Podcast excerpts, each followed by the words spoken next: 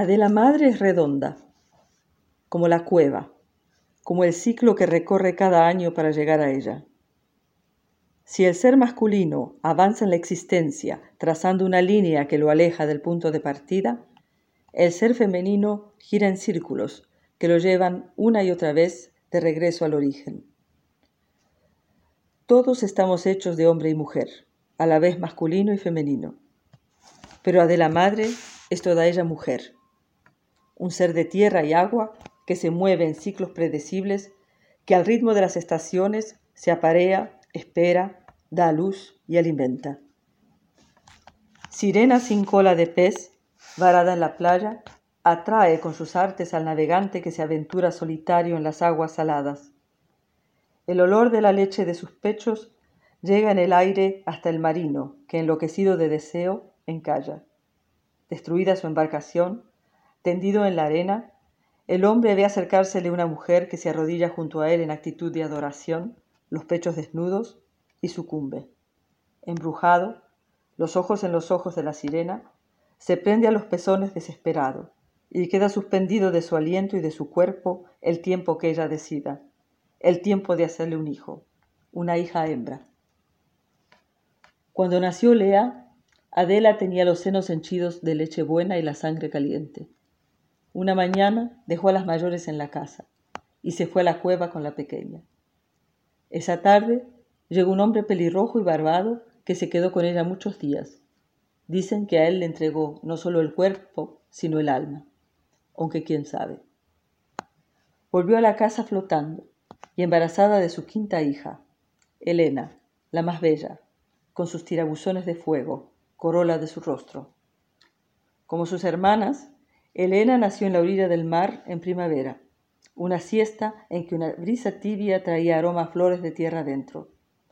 Las tres niñas, que jugaban en la playa más allá, se acercaron cuando la madre las llamó y descubrieron embelesadas los mechones rojos de la recién nacida, tan diferentes de las melenas oscuras y lacias de todas ellas. Tan fascinada estaba la propia Adela con el cabello rojo de su hija, tan orgullosa de que su vientre hubiera engendrado una criatura tan extraordinaria, que quiso mostrarla al mundo. Una mañana de verano, todas ellas compuestas con sus mejores atuendos, vistió a la menor con un vestidito claro que resaltaba el color del pelo, y con las otras niñas la llevó al pueblo en un rito que bien podía ser considerado una presentación en sociedad de la pequeña Elena. Como las otras veces, fueron hasta la carretera por un camino que cortaba a través de las dunas y allí esperaron el ómnibus que iba al pueblo. Poco antes de mediodía llegaron a la terminal frente a la plaza céntrica y ante la mirada curiosa de algunos vecinos sentados a las mesas que del bar de la esquina habían sacado a la calle bajo los árboles, bajaron una a una Marina, Adelita, Lea y por último la madre, con Elena en brazos. A los que la miraban una pizca de malicia en los ojos que no se le escapaba a ella, lo saludó Adela con una inclinación de cabeza y ellos respondieron de igual modo. Luego atravesó la plaza, oronda de rodeada de su progenie, y a su paso se detuvieron a mirarla todos los hombres con que se cruzaron.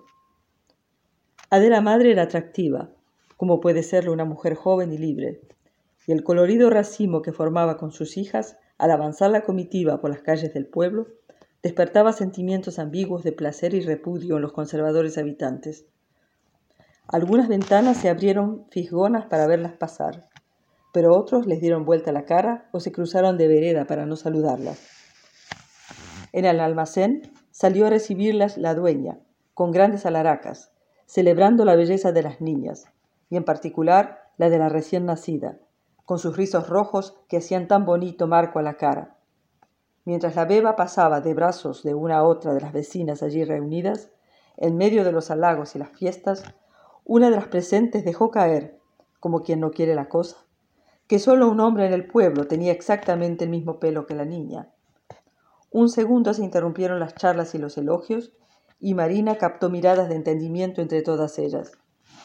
Luego, la misma mujer, imperturbable, descartó de un gesto de la mano la hipótesis sugerida. Al fin y al cabo, todas sabían que el hombre estaba felizmente casado con una dama muy digna que todas ellas conocían.